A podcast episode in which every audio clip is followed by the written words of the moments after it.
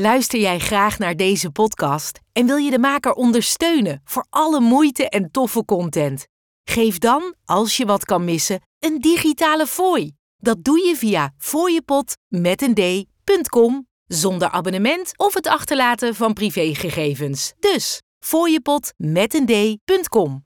Heb jij een dierbare in je omgeving waarvan je denkt of weet dat hij of zij te maken heeft met een verslaving? Of worstel je zelf met een verslaving? Dan ben je hier op de juiste plek. Mijn naam is René van Kolm en na 30 jaar verslaving ben ik clean en in herstel vanaf 2010 en werk ik sinds 2015 als familiecounselor. Dit houdt in dat ik de mensen in de directe omgeving van iemand met een verslaving help. Want als je dicht bij iemand staat die verslaafd is, is het echt belangrijk dat je weet wat je wel en beter niet kan doen. In deze podcast, in samenwerking met Lev Magazine, neem ik je mee in de wereld van verslaving en de verslaafde. En leer ik je met mijn kennis en ervaring hoe jij hiermee om kan gaan, wat herstel is en wat je kan doen om jouw dierbaren te helpen en zelf overeind te blijven.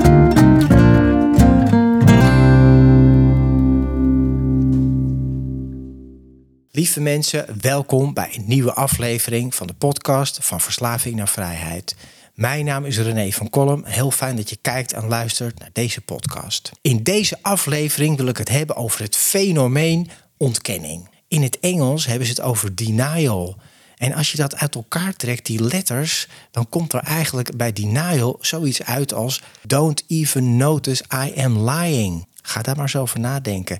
Want mensen die in ontkenning zijn, die hebben het zelf eigenlijk helemaal niet door dat ze in ontkenning zijn. Daarom is het ook ontkenning. Heel ingewikkeld klinkt dit, maar om het heel simpel te maken, we hebben het over verslaving.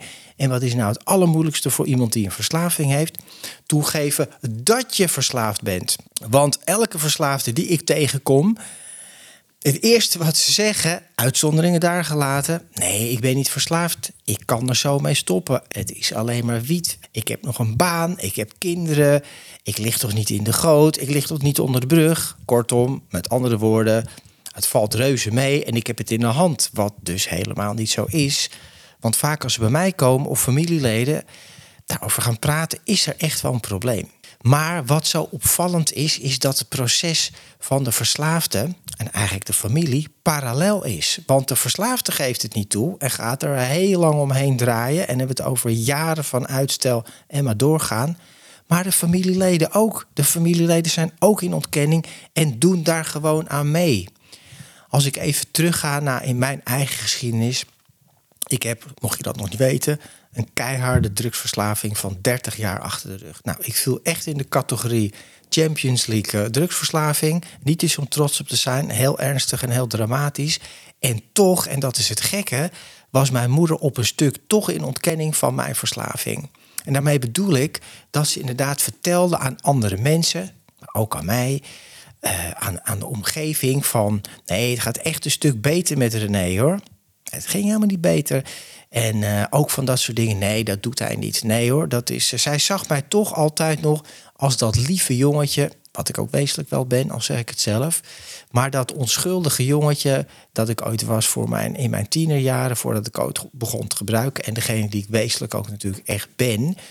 Maar zij kon dat stuk verslaving heel moeilijk accepteren. Dat ik gewoon keihard aan het liegen manipuleren, stelen en echt dingen deed die steeds allerlei grenzen overgingen. Niet alleen bij haar, maar ook bij andere mensen. Zij sloot haar ogen daarvoor. En waarom doen we dat, lieve mensen? Nou, dat begrijp ik wel, want het is heel erg pijnlijk en heel erg moeilijk om uit die ontkenning te komen. En dat is nou precies wat er moet gebeuren. Dat is eigenlijk, als je het hebt over een stappenprogramma, is dat stap 1. Dat geldt voor iemand met een verslaving. Stap 1 is dat je toegeeft dat je verslaafd bent en dat jouw probleem totaal vastloopt en dat jij niet bij krachten en machten bent om hier alleen uit te komen. Dat je leven gewoon niet werkt op deze manier. Maar voor de familieleden, de partners en de gezinsleden, de familieleden, de ouders, maakt eigenlijk niet uit wie het is, geldt dat precies hetzelfde. Kom uit die ontkenning en ga echt kijken wat er aan de hand is. Want wat er zo moeilijk is, is dat als jouw kind. Hè. Ik zie enorm veel ouders. Ik ben familiecounselor. Ik zie voornamelijk ouders en ook partners. En ook soms omgedraaid. Soms kinderen die een verslaafde ouder hebben. Maar het is allemaal hetzelfde. Vanuit liefde, vanuit toewijding, vanuit dat we diegene ook echt kennen. Zoals die echt is, uit zijn verslaving, zonder zijn verslaving, beschermen we ook degene met de verslaving. Het stuk verslaving beschermen we tegelijkertijd ook. Door inderdaad gewoon bullshit te verkopen. Nee, dat doet mijn kind niet. Het gaat veel beter. Hij heeft al stappen gemaakt en hij heeft al een baantje. Nou, fantastisch. En ondertussen zit hij nog elke avond te blow te gebruiken op zijn kamer. Het zijn allemaal dingen die wij doen als omgeving. Nou, ik niet, maar jullie misschien wel als je dit herkent. En ik hoop eigenlijk dat je het herkent, want dat is een eerste stap. Die de omgeving doet waarmee ze ook dingen dus juist in stand houden. Het willen zien van wat er echt aan de hand is, betekent uit de ontkenning komen. En ontkenning, een geweldig woord. In het Engels is denial. En heel mooi, hè, ik heb het niet zelf verzonnen, maar denial is not a river in Egypt. Hè, denial. Maar wat het wel is, denial, don't even notice I am lying. Ik heb zelf niet eens door dat ik lieg. Ik loog keihard tegen mijn omgeving. Ik was ervan overtuigd op een gegeven moment in mijn verslaving dat het echt beter met mij ging. Ging allemaal niet beter. Ja, het was, ik was minder aan het gebruiken. Die kom ik ook heel vaak tegen. Nee, ik drink een stuk minder. Dus het gaat beter. Bullshit. Je bent nog steeds aan het gebruiken. Je bent nog steeds aan het drinken. Je bent nog steeds aan het gokken, gamen. Wat het ook is wat jij doet. Of wat, eh, hè, wat jouw dierbaar aan het doen is van de naasten die kijken. Het is misschien iets minder totdat het weer meer wordt. Ik heb mijn hele leven in die 30 jaar heb ik ook periodes gehad dat het leek beter te gaan. Had ik een pot pillen van de dokter, antidepressiva, methadone en dan rookte ik alleen een jointje. Dan was ik niet zwaar aan de heroïne en aan de crack. Dus dan ging het wel beter, maar ging het echt beter? Nee, mijn verslaving was nog steeds actief. En dat is ook het, het gemene eigenlijk. Hè, dat het gaat nooit allemaal zo. Het gaat altijd een periode. Het gaat, het gaat een beetje heen en weer. En wat de omgeving, maar degene met de verslaving en de omgeving ook laat denken van... ja, het gaat best beter, want hij doet of zij doet dat minder. Dat werkt niet, lieve mensen. Het, is nog steeds, het gaat nog steeds door. Het is nog steeds aan de hand. Het wordt nog steeds gevoed in mindere mate. In plaats van uh, dat ik drie zakken chips per dag eet, eet er nu nog maar één. Ja, maar je eet hem nog steeds wel elke dag. Dus je bent nog steeds letterlijk iets aan het voeren wat niet gezond is voor jou, in welke vorm dan ook. De enige manier is eigenlijk totale abstinentie. Totale abstinentie betekent helemaal staken van waar jouw verslaving in zit. Wat voor gedrag of middel dat ook zijn.